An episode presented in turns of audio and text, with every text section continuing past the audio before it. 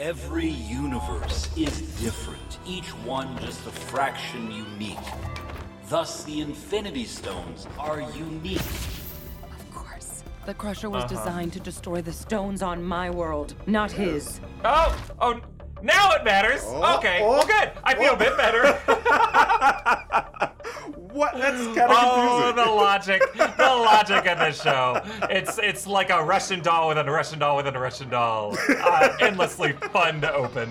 True facts. True. Welcome back to New Rockstars. Marvel Studios What If rewrote the rules of the MCU. The game is changing, but Forever. the players are the same. but after the Infinity Stones' supposed retirement adventures Endgame, are these stones, like most retirees of our world, just saying F you to all laws because nothing really matters anymore for them? What, What the, the if? if? This is Inside Marvel. It's our weekly deep dive into all things Marvel. And now that What If Season 1 is complete, we are going to do our best to answer the biggest what the ifs you may still have after this season finale. I'm Erik Voss, crossing those whats and dotting those ifs with me is MT. How you doing, MT? I'm feeling good. I'm missing What If a little bit. It's weird not having a new What If this week. I am Oh. too, but it's been nice to have a week to digest it, to unpack it, Mm. to rank it in our heads with all the other Marvel Disney Plus shows. We're gonna get to our rankings at the end of this episode, how this really lines up. Oh, boy. In this Marvel Disney Plus experiment of 2021 that's changed our lives for the better, I think.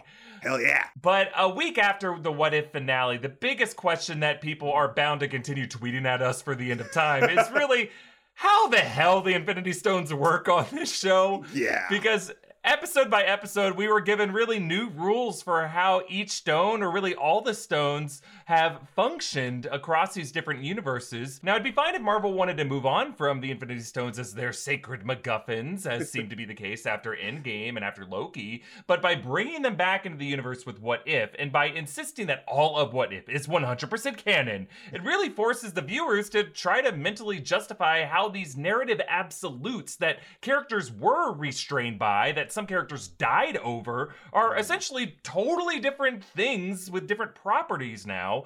Uh, really, for the deaths of Iron Man, Thanos, Black Widow to matter, or for how Wanda Maximoff's powers work, or for what exactly Hulk did to trigger the Celestials in the upcoming Eternals, we really need a straight answer on these rocks. and now we're finally gonna figure this out together. Let's right, do MT? I feel it. Let's I feel do it. this. We're gonna do it for the people, for the nerd people. I feel ready to do this, uh, to embark on this sacred quest with Let's you. do it. But before we do, let's head over to newrockstarsmerch.com to grab some symbiotic chaos shirts. It's a really cool shirt design inspired by Venom, Let There Be Carnage. So you can grab one in blue or black so you have options depending on whatever your mood is that day. There's also uh, some really great shirts inspired by Shang-Chi, Suicide Squad, and of course, What If. So if you buy one of these latest Obsession shirts, you will get the option to leave a custom shout out that will run during Inside Marvel episodes. Like Brian asks, What if Uatu swore an oath to Kang? That's an interesting thought. Actually, we're going to address uh, Uatu's connections with the TVA and with Kang. Well, we'll talk about that. Uh, Chris asks a similar question What if the Watcher will have to reckon with the TVA in season two? I hope so. I hope they find a way to connect. And I have some ideas for how we might get there. And then uh, Timeless124 asks What if MCU Hulk was as strong as comic Hulk? Hmm. Ooh, that would be a crazy overpowered Hulk because comic Hulk is no joke. yeah, he can thunderclap planets into dust. That's I want to see it. yeah, I would love to see him thunderclap a planet to dust, but maybe not MCU Earth. There's too many nice people there. No, I mean, yeah, yeah, of course. But all right, MT, what's our big question for this episode of Inside Marvel? Well, it's gotta be what if the Infinity Stones function under different logic? Or are they just plot holes? Because it kind of feels like Yeah. plot holes. It does sometimes, right? Especially after episode nine, I had really resigned to the Infinity Stone logic on the series, just never really sticking to any consistent rules. But upon further reflection, MT, I realized that no, no, Oh. this has to work. You just gotta think your way out of the depths. just gotta do that leap of faith out of the uh out of that weird hole that Bruce Wayne was in. We gotta t- untether ourselves from the rope and just go for it. Exactly. Right? Dark Knight Rises metaphors land every we can time. make it work.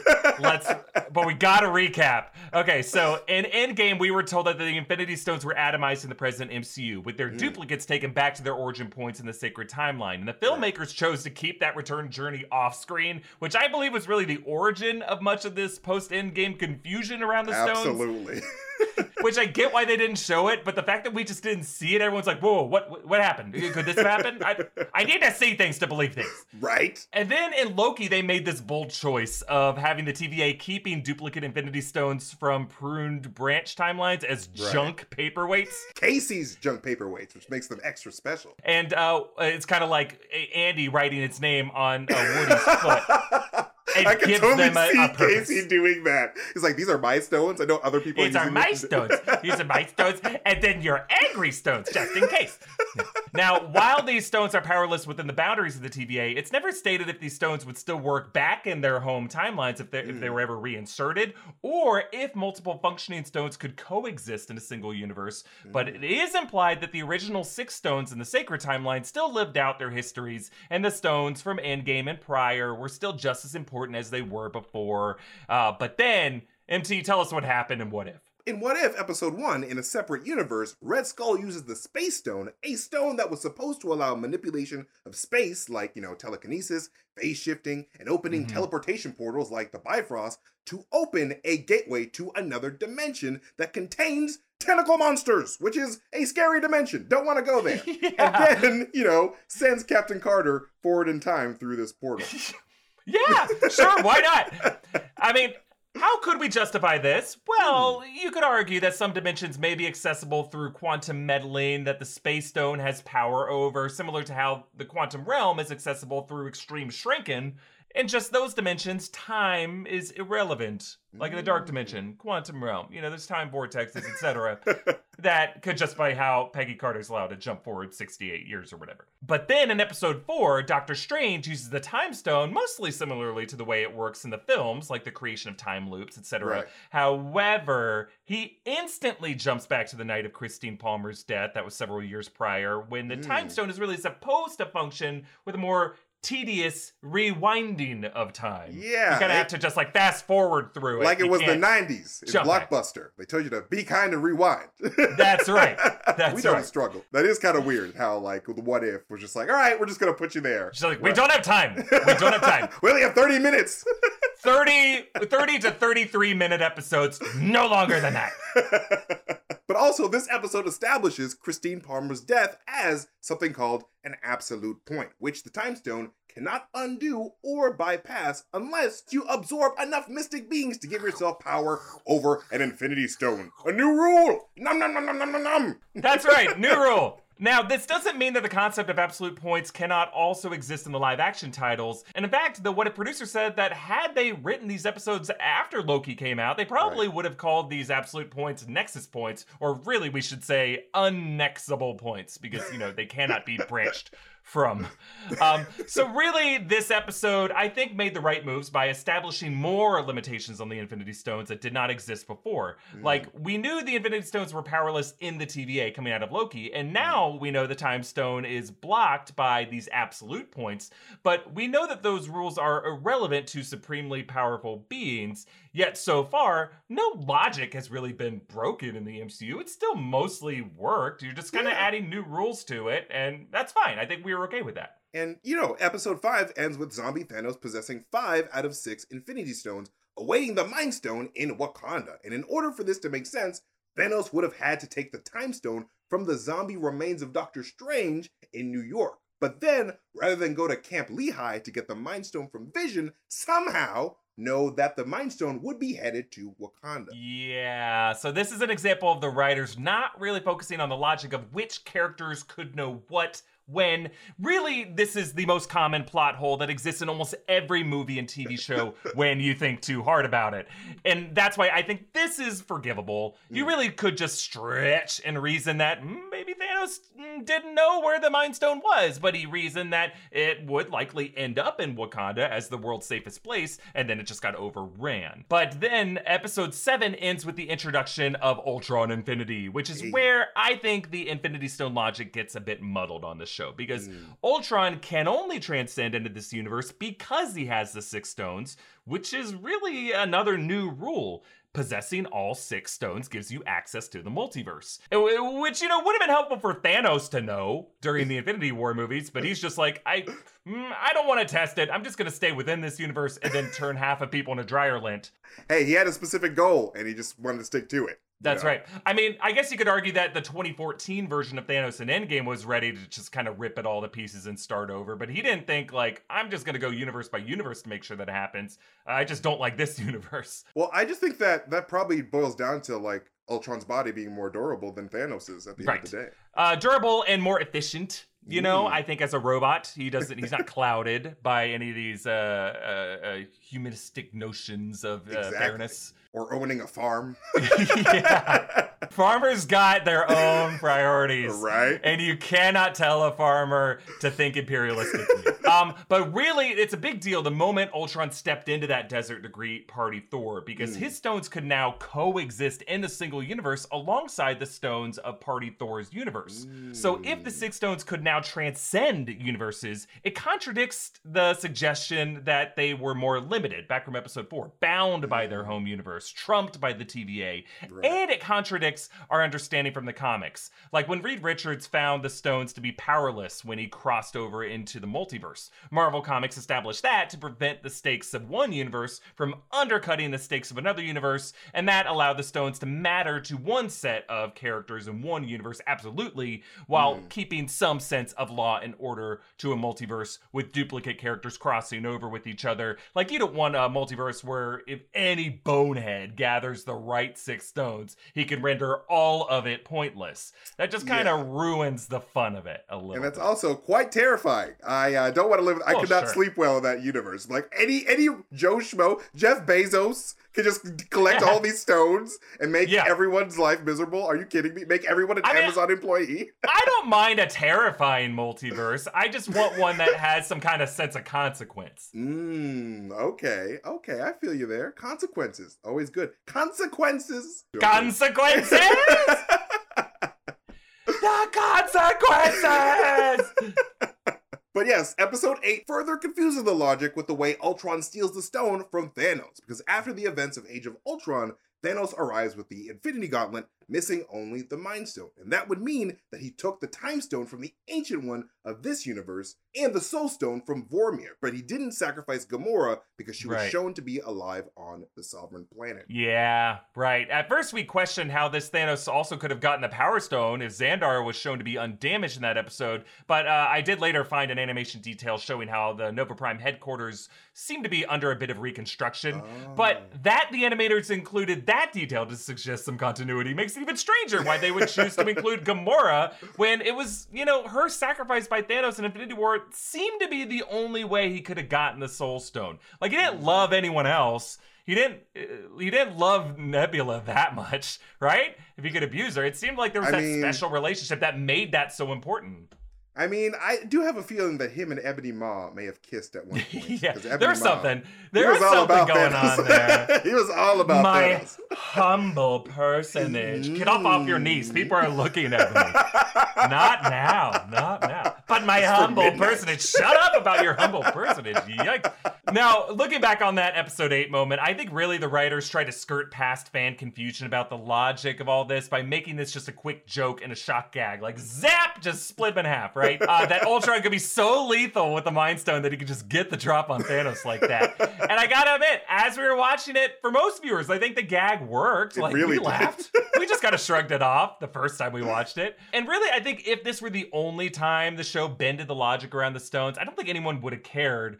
But, you know, combined with all of this, I think for a lot of viewers, it really exemplified a trend on the series of producers insisting that all this mattered, that all this 100% canon, and then routinely making a joke out of the continuity that has until now really been the MCU's most impressive asset. Like, think hmm. about it. When Jimmy Woo showed up in WandaVision doing that same magic trick that he learned from Scott so Lang and satisfying. Ant Man the Wasp, ooh, baby, baby, that was the gold that rewarded fans and lines us up to support this whole franchise even through its weaker moments. But now, uh, for sure, this is what if. So you can take liberties. Absolutely. Please take liberties. Just show us that you're sticking to some inner logic, that you have done your homework the way Loki did. Like, so much of Loki was just kind of like, telling viewers we know what we're doing there is a plan here we are sticking to mm. rules like even the finale episode was just a conversation talking about the rules and we loved it it was gripping this is true. And I think the the what if finale tried to do that with the failure Yeah. of Gamora's Infinity Crusher. Because Gamora's Yes, device yes. comes from her universe where she and Tony Stark killed Thanos on Sakaar. Somehow, kind of wish we saw it, but I guess that's Yeah. season two. Um, Uh-huh. but but the device doesn't permanently destroy the stones from Ultron's universe because the device isn't from that universe. And it's later said Mm-hmm. that the Watcher intended for this to happen as part of his huge, complex, big brain plan to misdirect Ultron and contain the stones in a pocket dimension for all eternity. So the show is suggesting that there is some law and order between universes and the stones, and that the stones can cross over into different universes, but they can only be destroyed by things from their native universes. Yeah right right right and i agree with you mt but i honestly think that makes things even more unruly and lawless it's kind of like Pandora's saying box. Hey, right, yeah. It's kind of like saying if there's a wildfire, you can only extinguish that wildfire with rainwater from the cloud that that initial lightning bolt that started the fire came from, or by using uh, the tears of the guests from the gender reveal party that ignited the flames. Right? It's like just use any water. Why does why do we have to use that? Because that is it. That is it. In California, it's just like some dopes in Bakersfield who need to fire a cannon of pink or blue smoke at a bunch of dry brush. Good lord. Just slice a cake. It's a blue cake or a pink cake. Or just decide it's a baby. It doesn't need to have a gender It's so yet. true. It doesn't need a gender at all, man. Like, why are we Doesn't doing this? a- Stop lighting California Anyway. on fire. Jesus Christ. But really, at the end of the day, it's what you're. This rule is not a limit. It's a limit on the safeguards against those forces of chaos. Mm. And then the finale episode really just reverted back to stone confusion by showing Doctor Strange use his time stone against Ultron's time stone, and they kind of just like cancel each other out. But it shows that limitless duplicate stones can be used infinitely with any universe with zero consequence. And one way that you can look at this is that none of it matters. Chaos reigns supreme. Everything's broken, and that is the point. That Whose line is it everything anyway? is broken. Exactly. It's all broken intently so that we can explore the ramifications of this broken multiverse in titles Hmm. like Spider Man No Way Home, Doctor Strange's Multiverse of Madness. Sure, I get that, but I reject that interpretation because. Whatever happens in No Way Home or Multiverse of Madness, there is no way either of those titles could top the threat of a perfectly evil robot god who cannot be killed and wants to kill everyone in every universe ever. Like, uh, No Way Home, Multiverse of Madness are probably gonna be really cool, dope stories, but they're not gonna go that crazy with it. Like, they're gonna keep Definitely it not. specific to these characters.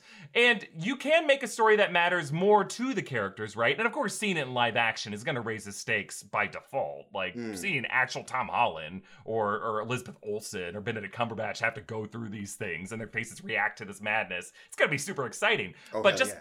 the logic of the story what if immediately jump the multiverse shark by having Ultron go this ham?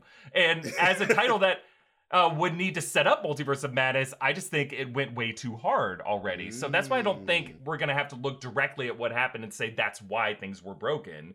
And mm. furthermore, I don't think What If intended to end on such a nihilistic note. Like, clearly it has its own intentions for some semblance of order as the mm. season drew to a close. So, MT, I think the best way to walk away from What If Season 1 is to assume that these events were actually governed by some rules, even if the series didn't use its airtime to discuss them explicitly at length, the way Loki and Avengers Endgame did. So, let's nail down four rules that I think are actually still in effect. All right, the four commandments. Give me, give it to me, Moses.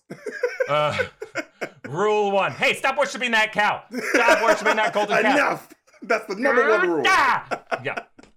All right, rule number one. In What If, each of these separate universes were actually created by nexus variances that really ripple affected the timeline in all kinds of unexpected ways on and off screen, so that the Infinity Stones are not always in the locations that they were in in the films. So this helps justify Thanos' acquisition order in the zombie episode and the Ultron episode. In the zombies universe, order just fell apart on Earth, resulting in this happy accident of zombie Thanos being in the right place at the right time to get the Mind Stone. And in episode 8, when Ultron got Vision's body, that Nexus variance prevented Thor from locating the stones and led to mm. Ultron using the Mind Stone to lay a trap for Thanos, potentially clearing a path for him to get all those other stones, kind of like Olmec unlocking all the doors of the hidden temple after you grab the relic.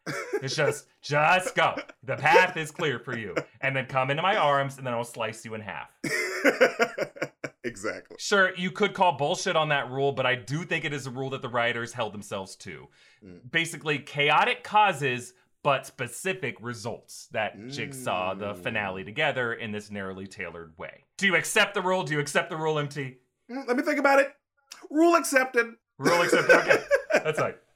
Uh, rule two Infinity Stones in the MCU are depowered in specific buffer zones that include the TVA, the Void, the Citadel, and can be limited by specific clauses within the sacred timeline, some of which may still be unenumerated. So, this means that Kang and the TVA are protected from the Infinity Stones, and that absolute points may actually be Kang's way of trying to limit the Time Stone's effectiveness within the sacred timeline. But the very introduction of absolute points in episode 4 tells us that there could still be all sorts of unenumerated rules to the Infinity Stones that the MCU may still introduce in the future when it benefits their stories to do so. Which could be frustrating or exciting depending on how you look at life, but I'm going to use a Latin phrase here. Ignorantia juris non excusat. Wow. Ignorance of the law excuses no one. Wingardium Leviosa, Erik. Uh huh. Uh huh. right. Exactly. You may not know what the speed limit is on this road, but you still have to uh, assume that you just have to pay attention to the world around you. Is basically Right. what that means. You can't just wander into a foreign country and kill someone saying, "I didn't know it was against the law." You're not to kill someone. Wait, murder is illegal here? That's weird. My country, Yeah. it's fine. when you go traveling around the world, you have to know what the laws of that country are. And you you have to live within those laws. And there may be laws that spring. It's like the Seinfeld finale. I didn't know there's a Good Samaritan law in this weird New England town, but it doesn't excuse you for breaking it. So just because we have not seen a piece of world building in the MCU yet doesn't mean mm. that those elements haven't existed out of the boundary of our perception since the beginning. we we just could have yet to see it, so that's very true. It's basically, for constitutional scholars, this is the unenumerated powers clause of the MCU. They can do whatever they want, just because it isn't spelled out in the laws so far, doesn't mean that they can't do it. If, if only all of our jurists held themselves to that Right. Anywho, uh, rule three Infinity Stones can coexist temporarily in a single universe, but cannot be weaponized to destroy the stones native to that resident universe. Right. So this was the rule given to us by the Ancient One in Endgame, and it remains true after What If. What If technically didn't change anything there, because the Ancient One established that the stones are necessary to maintain the proper flow of time. Kang, you could argue, needs them to fuel that sacred timeline. Mm-hmm. Gamora's Infinity Crusher merely atomizes stones, preventing their use, the way Thanos did in the garden at the beginning of Endgame. But Right. in Endgame, despite those stones' lingering energy, their lingering presence in that present universe, the Avengers were able to bring in some duplicate stones from the past variant Right. branches to restore the dusted. Now, they didn't mm. reverse Thanos' snap. Five years had still passed. There's still that consequence. And that's because the original six atomized stones were still dictating the flow of time in that universe. They hmm. just permitted these guest stones to do a bit of redecorating in it. Okay. Right. That makes sense. So, in What If Episode 9, when Doctor Strange uses the Time Stone to neutralize Ultron's Time Stone, he's successful at canceling out the magic and the way that it's being used on his fellow Guardians, but he cannot use his stone to destroy any native stone to, to Ultron there. And the MCU has established this because stone existence is more important than the absence of stones to their mm. stories. But their one limit on that is our final rule, rule number four Infinity Stones cannot be destroyed, they can only be contained. Mm. And the way we contain them is things like returning them to where they were supposed to be on their historical path, or by trapping them in a pocket dimension, like a mirror dimension enclosed in a sphere, so that the means by which those stones were knocked loose from their universe can no longer wreak havoc on the other timelines. So Mm. containment, not destruction. And really, that's been the MCU's general philosophy with everything. Like with its villains, Red Skull, Zola, Zemo, Loki, the Sinister Six, we're about to find out, Dormammu, Hydra, the Kree. The MCU would rather shelve its threats temporarily, stowing Mm. them in exile for future repurposing. And so it's more important for their rules to limit how things can be killed than to limit how many copies can respawn.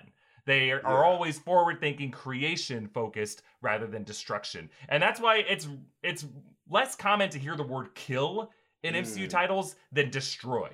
Uh, I think it's just like a little thing, like they don't want things to ever have a sense of permanent destruction. Yeah. Uh, just like kind of uh, uh this mole, uh, like this mole was whacked, uh, but it's a mole. It's gonna come It- back. Yeah, ever since like Superman came back to life in the comics, like I feel like comics and like comic book companies are just like, we don't want to fully kill things now. We just want to sort of keep it on the shelf for a little bit later. So yeah, it, it does make sense for for you know Marvel Studios to sort of do that with their or want to do that rather with their Infinity Stones. And I think uh, Rule Four kind of is basically the groundwork for all the rules, right? Like that's Hmm. why Marvel just kind of allows itself to take these liberties. Uh, and I think it's what fans want ultimately. You know, we want things to come back in new forms. Oh yeah, and, then and that's why there's a multiverse, right? We just want to be like, okay, well, we kind of uh, blew our gasket on that universe. Let's let's see a new universe where we can kind of start fresh.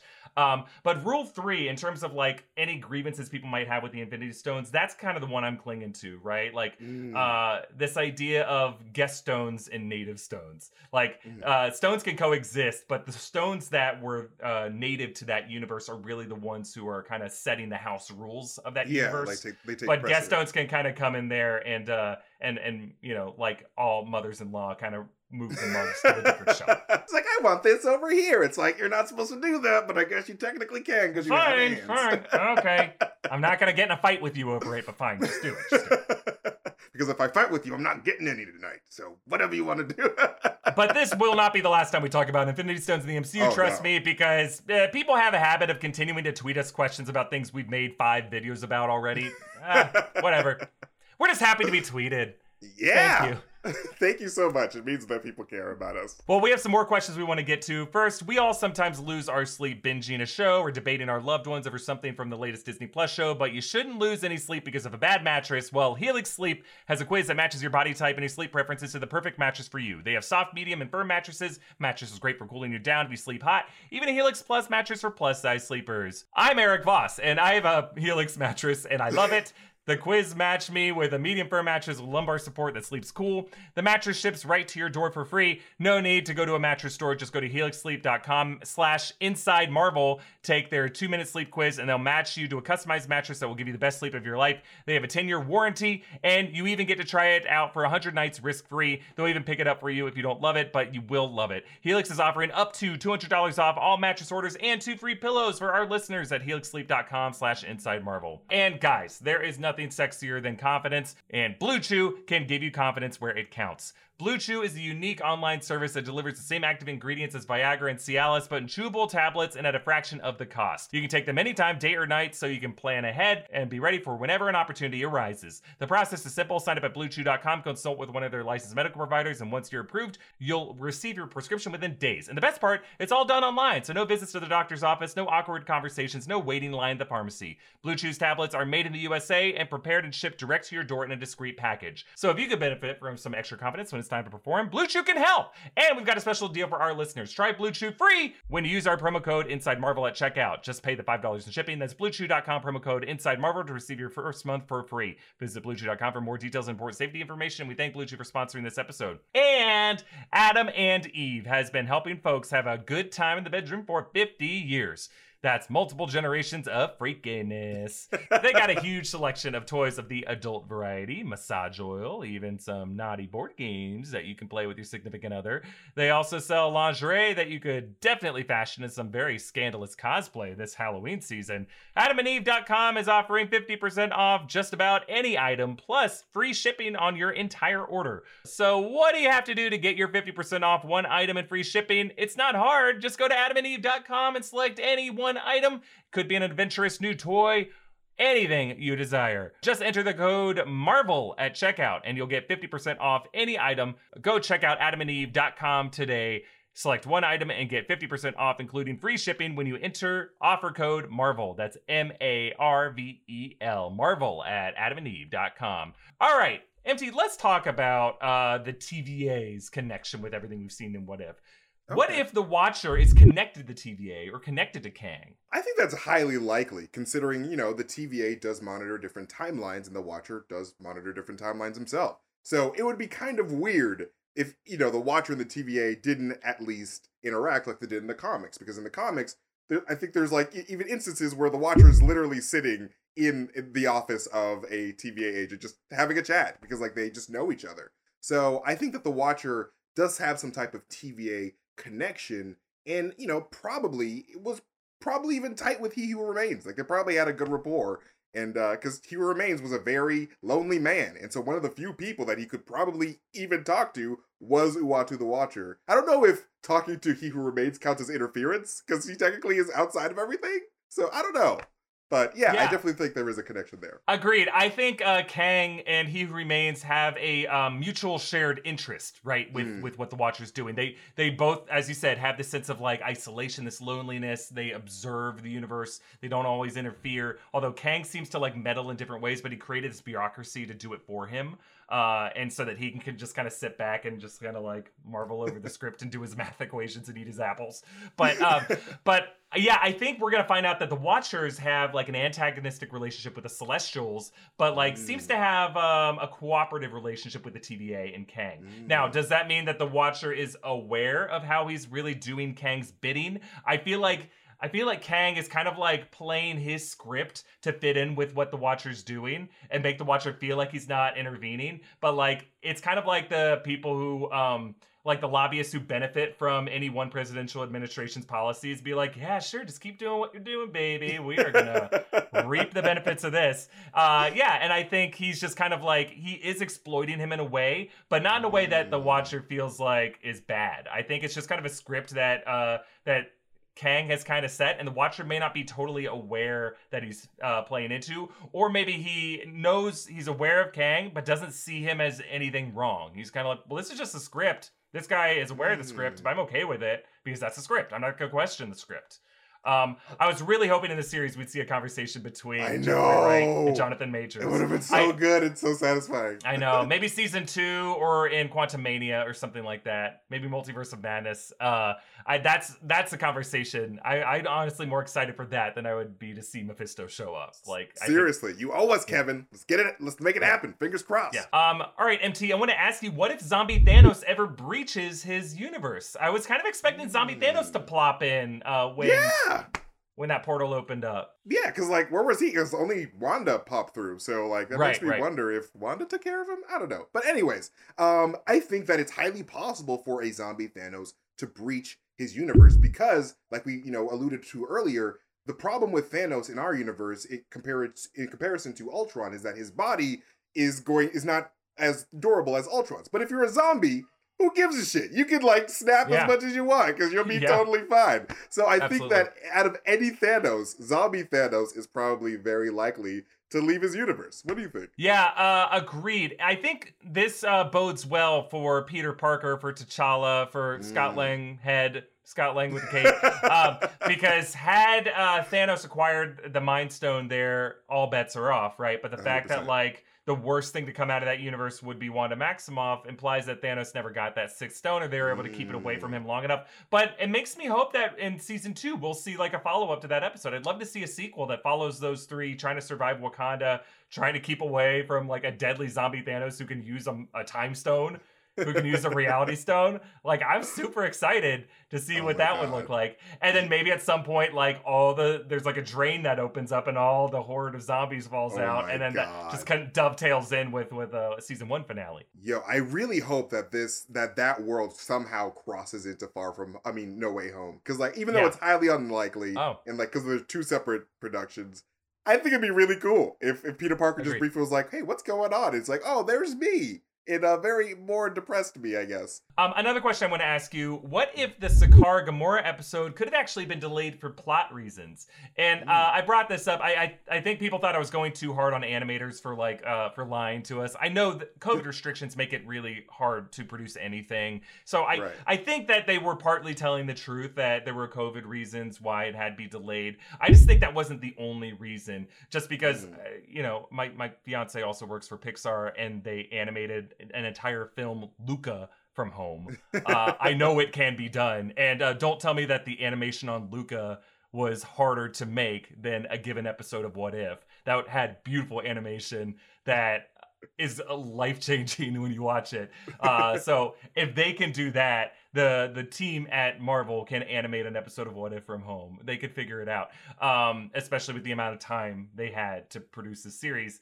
Um, Mm. But uh, is like we saw those Wolverine claws. Do we think that there was like Wolverine in this episode? And then they're like, wait, do we have a plan to introduce Wolverine? And if you just push us to season two, trust us.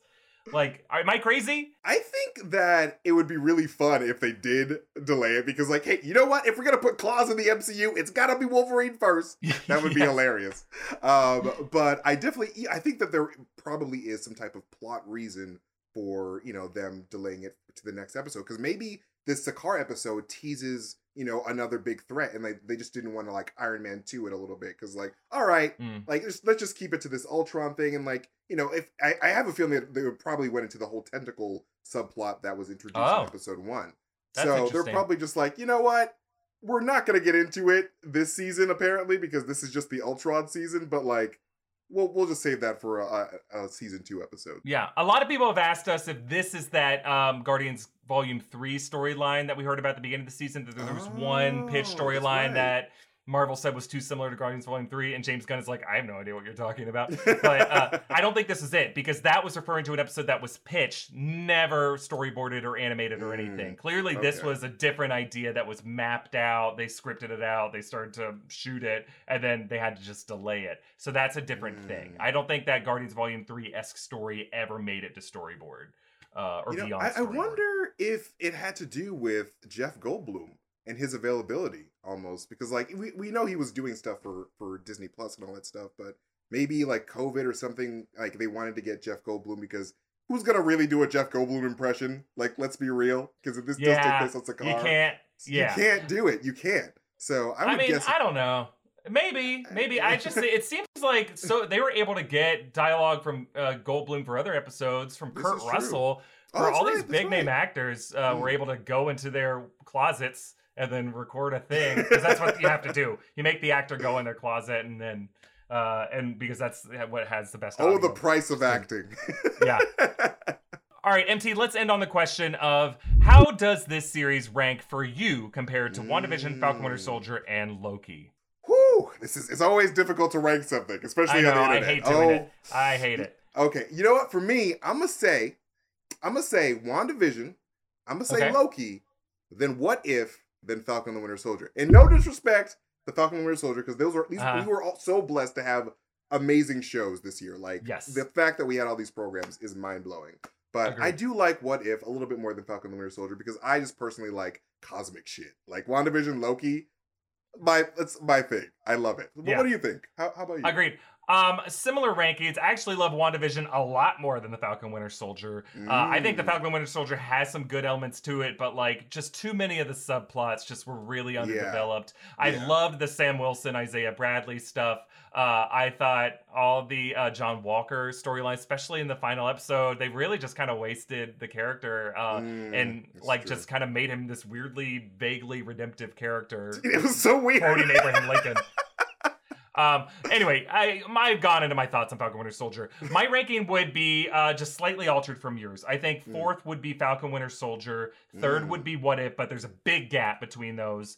And then my top two, I really go back and forth. I I think uh I love I think I would go number two, WandaVision, number one, Loki. But I go back and forth on those to be honest with you. Because I Mm. think nothing uh, across any of these shows m- moved me more than uh Wanda's relationship with Vision throughout WandaVision. I thought it was so Mm. beautifully written and it made me love the character of Vision. You know, I before WandaVision, I wasn't crazy about the character of Vision. I, I thought he was really an underwritten weird character I love but Vision. they rescued this character from me and made me feel all kinds of feels. Uh Mm. and the fact they introduced uh Agatha Harkness, you know, they The did goat. so much cool world building. The concept of the sitcoms, I just think the subplot, you know, I haven't really thought too much about Monica Rambeau since that season came Mm. out. I think she was a cool character. I just think like her backstory with uh with Carol Danvers just seemed to be just kind of hinted at, and they never really did a lot of character building with her. Right. So when looking back, when she powers up into Spectrum, like I, I or Photon, you know, I I didn't really feel a whole lot from that. Um, Mm. but I still love so much of the show. But the reason I kind of rank Loki number one is like everything about that show really stuck the landing. I think by the end, like it was really so did. ambitious with the the fact that they were able to like rewrite the rules every episode and still kind of like maintain continuity and do such great character development with uh with Loki Laufeyson and with Sylvie uh and with Owen Wilson as Mobius and with Renslayer like every part of that show felt like they got an interesting arc by the end. And the fact that they could end that series with He Who Remains just monologuing at us dancing around that room and I'm enthralled. I am gripped. I'm staring at it. I'm like holy crap. But I, Right? I ask me ask me next week MT I'll make a case for why WandaVision was the number one show. I, I hate ranking um but that's kind of where I'm at Oh no, one hundred percent. Loki was a phenomenal program, and like the set design of Loki literally blows. my yeah production every time I see design incredible yeah. Ten out of ten. but I but ultimately I you know I can find things to love about all four of these shows. I'm with you MT. I feel Mm. blessed that we got all four of these that we can now exist in a world where every week we get a new piece of MCU lore that we can break down and discuss and react to like right? Man, it, we are in a golden age. Like I, I thought after Endgame, I didn't know where the MCU was going to go next, but the fact that like, I mean, it's kind of crazy. Like uh, the rules do change in sometimes ways that break all the rules that came before. But I'm loving this right now. Oh, Like, absolutely. Like it ain't two thousand eight no more. Like we have grown. Yeah. Since then. Yeah. Um, so uh, that's it for this episode of uh, Inside Marvel. But MT and I are going to be back every Wednesday to answer your biggest Marvel questions, whether it's about Eternals, Spider-Man: No Way Home, Hawkeye, and beyond. So Hmm. stay tuned every Wednesday. We're going to be here answering it all. Uh, don't forget to check out our many great merch options at newrockstarsmerch.com. Follow me at EA Voss. Follow MT at Mastertainment. Follow and subscribe to New Rockstars. And uh, of course, subscribe to Inside Marvel wherever you get your podcasts. Thanks for watching, and we will see you next week, everyone. Bye-bye. Bye.